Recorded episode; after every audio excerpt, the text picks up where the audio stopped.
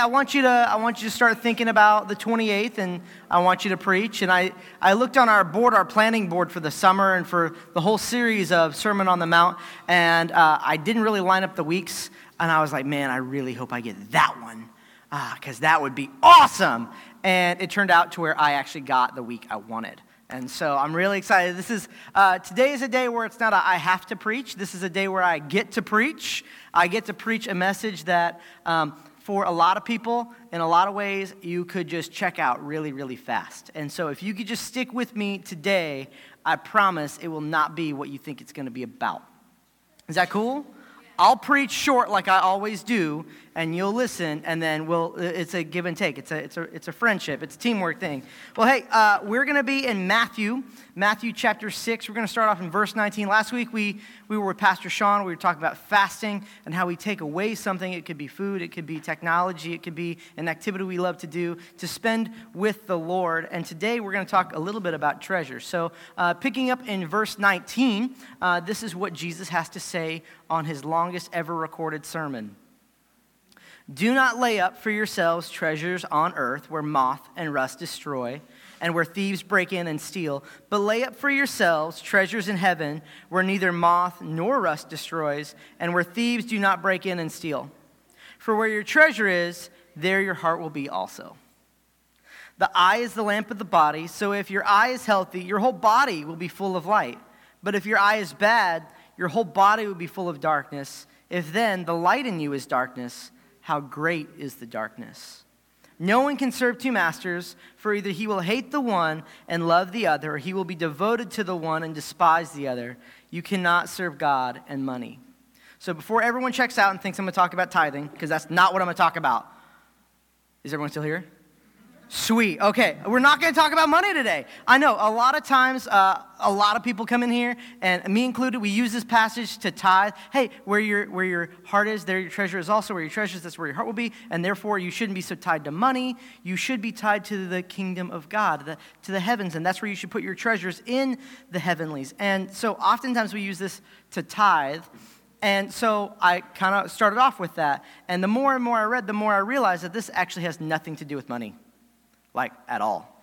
Uh, and so today I want to talk a little bit about our heart and where our heart is. The Bible says over and over and over in Proverbs and Psalms, uh, throughout all of the scriptures about our heart, right?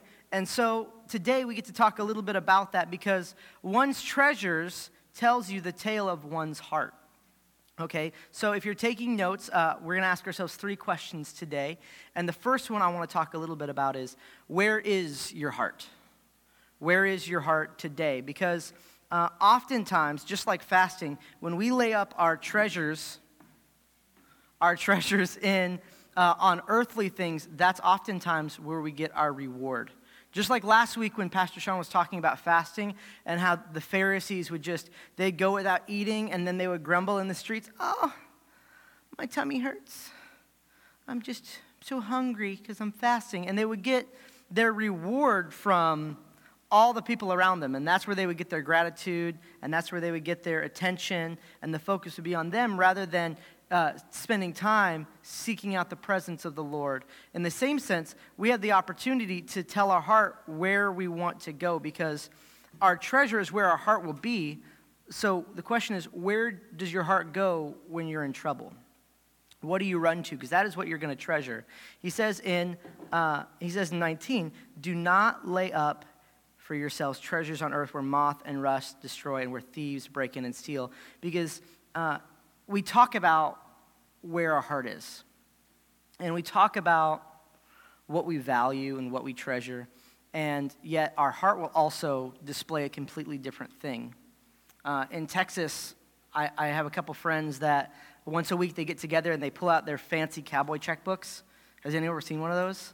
Where it's like this big leather billfold and it's like this big, it sticks out their pocket with like the Texas star on it and they, they take their checkbook and they slide it to the person on their left. And they go through and they look at whatever they wrote checks for, whether it's for rent or their mortgage or their car payment or whatever it was. But that way they were always being held accountable of where their money was going. Because our treasure, or what we treasure, or what we put into our heart, is the evidence of what we truly value. What we value is where our heart is going to be.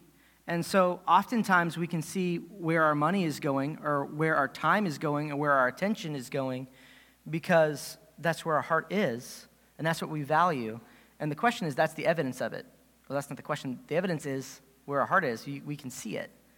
If we love, if we love music, we're going to spend a lot of money buying drums and buying guitars and buying amps and buying loop pedals and all kinds of stuff. If we value our car, we're going to spend a lot of time doing oil changes and getting new tires and getting lifts and all this stuff. But the question is, where are we really spending our money? Where is our heart really at?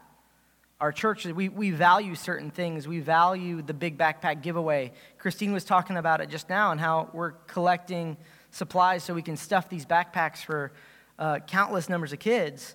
So the question is, if, we, if that's where our value is, is that where our heart is at? As a church, are we going to Fred Meyer and we volunteering our time getting supplies? Are we going into the store and buying supplies to give ourselves? To give for our, not for ourselves, but ourselves on behalf. Are we, are we coming here on Backpack Giveaway Sunday on August 25th? Just saying, mark your calendar. Uh, are we coming to help meet kids and give backpacks away and, and man a bouncy castle so kids can jump around and have fun? We talk about how we're so excited to have all these new babies in church. We have one there, and we have a couple in the nursery, and we have a couple over here. And are we really, if we really love kids, if our heart is really with kids, our nursery schedule should be full of people wanting to volunteer and hold babies. If we really value kids, then we should have a full list of people in the loft that we can truly say, hey, let's volunteer. Well, I'll teach a Sunday. I'll lead a Sunday. I'll be in the loft junior. I'll be here. We value kids.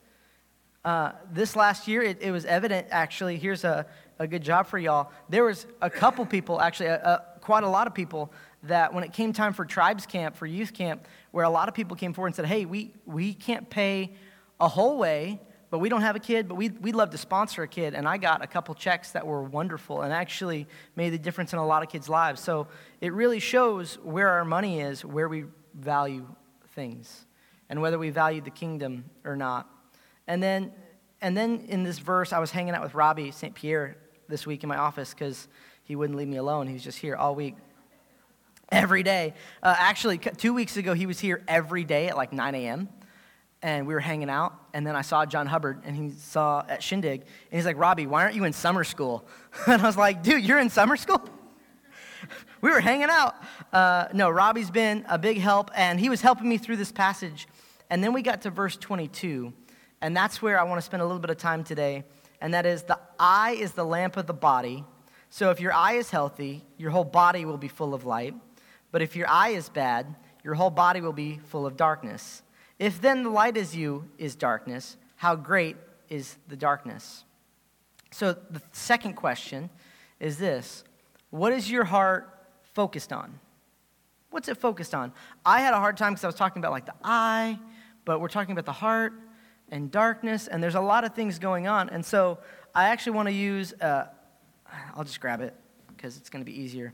I got a camera here. Has anyone ever taken a picture before? Who has an iPhone or an iPad or something? You know, you tap the screen and then it focuses on whatever you tap on. And so it's kind of like this you turn the camera on and the battery's full. Sweet. Okay. And then you, you take pictures, right? You can. And see, that's, that's the problem, though, is we have to take the lens off. We have to take, and the thing is, if we don't know that, then how great is the darkness? If we don't know we even have to take the lens off, we have to get there first. Your heart has to focus to a point where sometimes we don't even know we're in the dark. And how bad is that? My math teacher always said if you got a problem right, but you got to the right answer the wrong way, you're in a world of hurt. Because when it comes time to actually doing it and you go back to trying to do it the wrong way, it was just an accident you got at the right time, the first time. And so, this lens, we got to take the cap off because if we don't know we're in darkness, how much worse is that? At least we can, with the cap off, at least we can focus now. And we got the big lens on this bad boy. This thing is like, I can zoom to the back like it's dark in here, and I can go to the back. Hey, that's Laura Kraus in the back wall. I did not know that until now. I need a new glasses prescription. But here's the thing about cameras is, so there's this really cool switch right here. It says AF and then MF. and that's automatic focus or manual focus. And now it's on manual focus. And so when I go, I can't just like zoom in on the Howards there. And like if even if I click, like you can't see it, but he's blurry. And it's really so like with our heart, same as this camera, we have to we have to get the focus on whether we do it manually or or we set, you know we have to set it on automatic. And then there's this thing called white balance where you have to like adjust like the whiteness in the room, like the lighting, right? And then how much aperture you bring in, like how much light is actually going into the lens. We have to focus this lens, right? Right, Jeremy? I'm gonna just like, dude, you look good. You're in there. And so, in the same sense, in the same sense, with the camera, we have to focus it. Our eyes get the focus of our heart. Our, our, our eyes will set the vision and the focus and the direction of our heart, and then our heart will follow, right? We can tell our heart where to go, right? So when our heart is is treasuring some things over here and we know that's not where we need to be, we can tell it, no, focus around and come and zoom in on this. Because sometimes we're even in the right place doing the right thing, but we have the wrong focus. Has anyone ever seen an out of focus picture? Yeah. How awesome is it? How valuable is it? It's, it's not. Like, here, I'll give you an example. I, I, I loaded some pictures that uh, Jess took on her camera, and so you get to see them because you can't see these. Like, the screen's small. So let's pull them up. We got one of a hummingbird here. It's, it's there. Yeah, Jess took this one, but we'll blow it up. We'll blow up this picture. So when Mike gets there, it's like the next slide. Uh, it's, it's in the computer. We'll get there. I loaded it on Thursday. It's pretty cool. I can crash the computer loading so many. Boom, there it is. So, like, that's a hummingbird in flight. And, like, how cool is that? Because you can see all the ripples of the feathers. You can see the little eye and, like, the reflection off the sun. You can see that it's green, like, got a green back. Pretty cool photo, right? Like, that's actually, because it's in focus. If it, was, if it was blurry, then we just delete it and go to the next one. Delete it, go to the next one. Oftentimes, we have treasures in our own heart and we lose focus, and so we just delete and go to the next one, delete and go to the next one. When really, we're at the right place at the right time. We just need to focus in a little bit. Let's go to the next one. See that? See, there it is. That's kind of cool. It's a, a, hummingbird feeder, yeah. All right, let's, and then it's, see how it's kind of in focus? We could maybe redo that one. We don't know. Let's go to the next one. Next one. That's just the background for the verses. Come on. There it is. Now, that one's pretty good, right? The, the hummingbird's really clear, the feeder's really cool, but no one cares about the background. Why? Because what we want is in focus. Oftentimes, our heart sees a whole picture of our life. We got a lot of stuff going on. We got we got family drama over here, and we got work drama over here. And our kids, the more we pray for them, just the wilder they get, and just the more they cry because teeth are coming in. And we got all this, but when we focus in, when we take our heart and tell our heart to focus on the Lord, I know I got all this crazy stuff going on right now, but I'm just gonna I'm gonna start my morning off by reading the Bible. I need to hear from the Lord today. I need to focus in on what He has to tell me. It doesn't matter that the background's my woodshed and a ladder and a bungee rope. No one really cared about that. Everyone cared about the hummingbird. Let's go to the next one. I got a few. I mean, it's a camera. We take, we take photos, y'all. There's my chicken. There's my rooster. No one, no. All right, Rusty the rooster. No one cares. This is totally going to be on a podcast. Everyone on the internet can hear what I'm about to say. No one can tell my dog is in the up left corner pooping. No one. And no one cares because the chicken's in focus, right? He just looks like a brown blob up there, right? Everyone can see how pretty Rusty the rooster is. Let's go to the next one. All right, wow. We see we see a mother and a daughter, right? No one cares about the construction and the telephone pole in the background because it's blurry because that's not what it's focused in on. When we take our heart and we take the time to spend time in the Word, to pray, to get in our Bible and read and say, God, what do you have for me today? Tell me what I need to focus in on today. Tell me what I need to pray for today. Tell me who I need to pray for today. What do I need to value today? When we take time to focus in and zero in and let our eyes set the direction and the focus and the vision of our heart, that's when things get important. And that's when things can change. And that's when our heart can start valuing instead of the treasures on earth, we can start putting our heart in the treasures of heaven. I got one more. Yeah, that one's pretty cool. Boom. Yeah. Yeah. No one cares that, like, whatever the background is, no one cares. What do we, we're all focused in on Ollie and how he's just laughing, right? Cool. I promise I wasn't going to cry when I saw that photo. All right. So, that's what it's like. Because here's the thing you will never know what the Lord has for you, has called you to, has wants to free from you, wants to free you from, when you're focused on something else. When you're focused on something other than the Lord. You never know the blessings that are in your cup when you're staring at someone else's mug. Right? Your cup could be overflowing with like beautiful, rich Ethiopian pea berry coffee. But if you might never know it if if you're staring jealous at someone else's giant 64 ounce mug filled with Folgers, like you'll never know. We have to focus in. So the question is, what is your heart focused on? Third thing I want to bring to you guys today is who owns your heart? Like let's just call it what it is. Like who owns who owns your heart? Jesus says this He says, No one can serve two masters, for either he will hate the one and love the other, or he'll be devoted to one and despise the other. You cannot serve God and money. So um, I'll give you a couple examples here. Um, so, biblical times, I understand slavery is wrong, but Matthew's using an actual analogy that was quite common in biblical times where two people who had neighboring farms, they would, they would they would split the price of buying a bondservant or buying a slave. And what they would do is they'd say, like, Mondays, Wednesdays, Fridays, and Saturdays, he'll work on my farm or they'll work on my farm. And then Tuesdays, Thursdays, and Sundays, they'll work on my farm and we'll cut the cost accordingly for the fourth day versus the third day.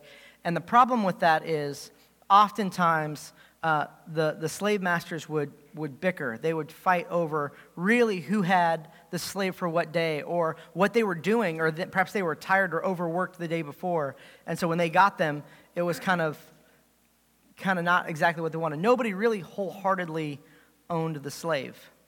And when we bounce our heart back and forth from relationship to relationship, or from, all right, I love you, Lord, with all my heart, all my soul, all my mind, but I also love my money. We're, our heart never really has true ownership of anything, and the Lord doesn't have any real ownership of anything. Let me give you a better example. It's like a car, okay? So, uh, uh, David, it's very traditional that you come up on stage right about now in the sermon, so just come on up. And let's hear uh, Christine come on up, and Robbie come on up, and uh, Dick come on up because I like your shirt, and you know you look like you could exercise.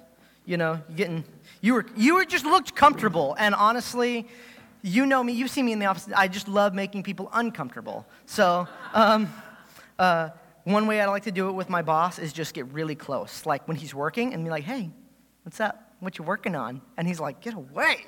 All right. So let's say, all right. Um, here's the thing we all are good looking people, but the truth is, not all of us could just afford a really expensive exotic car by ourselves. So let's say, let's say David buys the car. He buys the, the fancy car. I was going to put a name out there, but let's just, you pick whatever one you want in your brain. I don't care. Uh, David buys the car.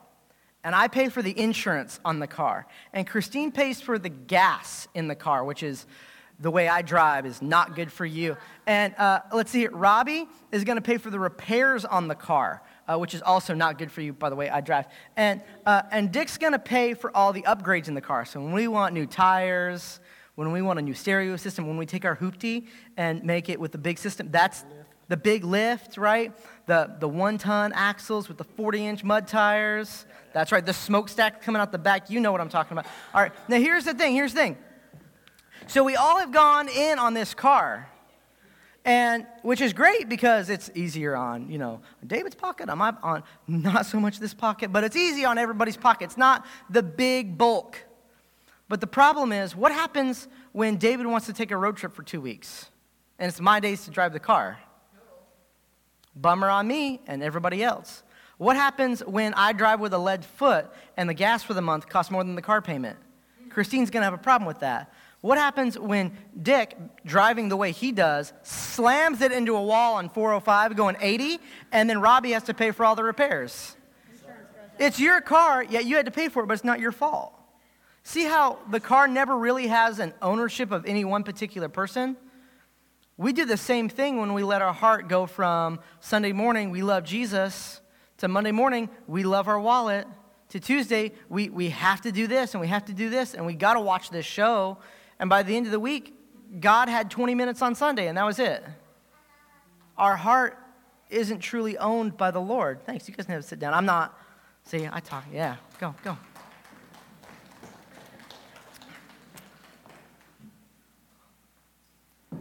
We have a choice.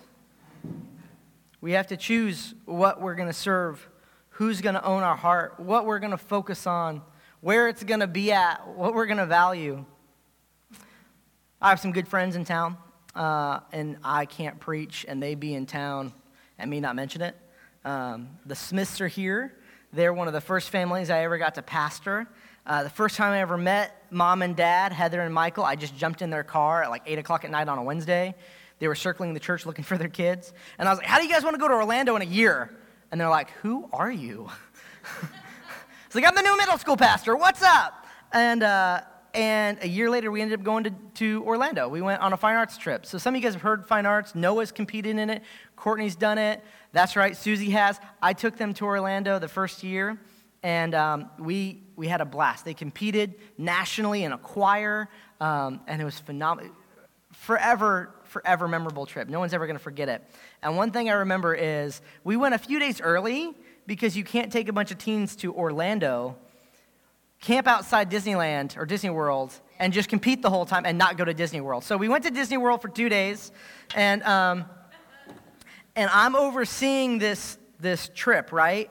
And um, I'm, at the time, I'm a middle school pastor, and I have some very responsible parents who refuse to give their children cell phones because they realize that a 10 year old or an 11 year old doesn't need a cell phone.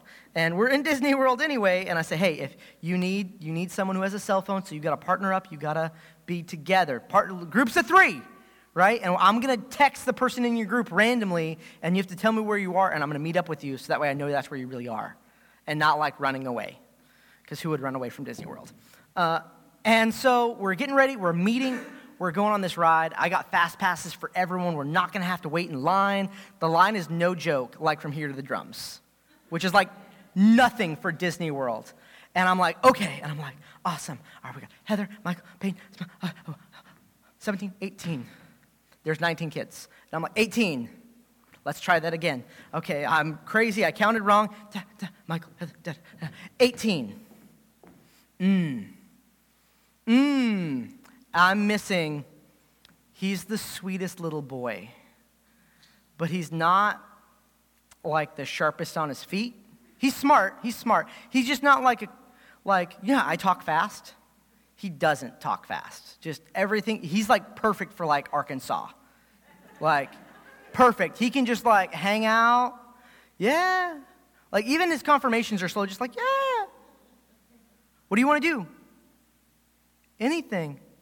Oh my goodness, we're in Disney World. Tell me quick. We only got like 12 hours left. I could eat. Like, all right? I am missing this sixth grade kid. He's never even spent the night at someone else's house. And I took him across the country. And we were in like the second largest theme park in the country. Okay? His name's Michael Jensen. Uh, there you go, Michael. Shout out. And he's missing. And I had the opportunity to either go on the ride and then go look for him or go look for him and send everybody on the ride. But I couldn't do both at the same time, right? I had a choice. I had to do one or the other. Okay, so he, all right, how fun was the ride? Um, I didn't go on the ride.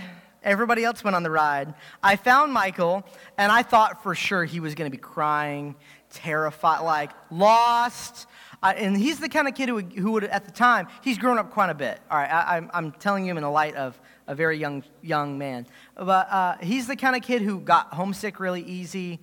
And I'm like, there's a sea of like 60,000 people, and I have to find the one that's four foot 11 and just like wandering aimlessly. And I found him in Disney World, asleep on a bench. like, dude, that's Michael J. Like, and if you knew him, like, you would understand that's perfect for him in every way. And so, but the thing is, we can't serve God and money. I couldn't go on the ride and look for Michael.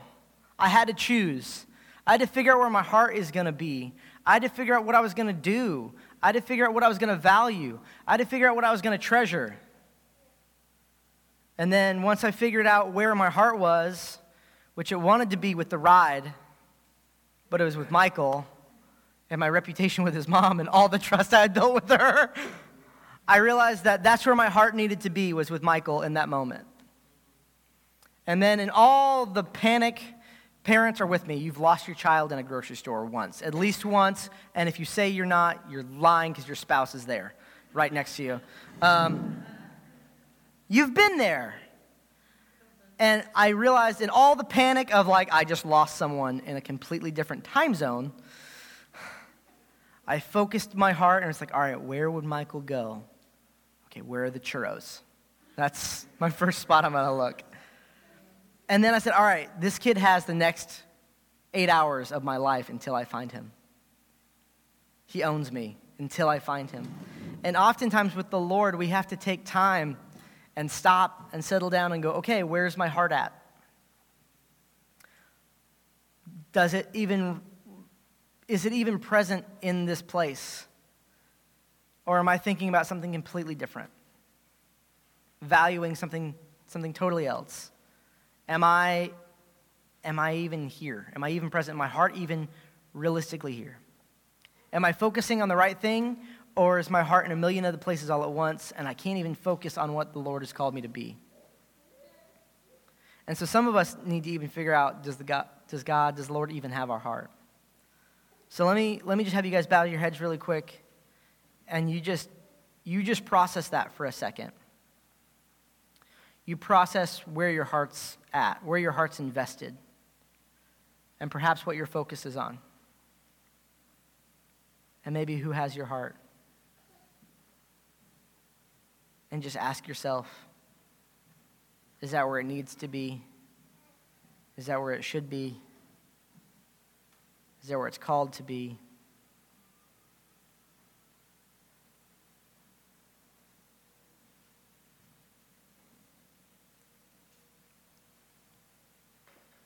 The worship team is going to come up and we're going to sing probably a song or a half a song or something. And in that moment, I just want you to ask the Lord for direction on where you need to put your heart and what you need to invest in. Is your heart focused on the Lord? Or is it focused on a ton of other stuff and what really matters isn't is just blurry? So let's just worship the Lord for a second.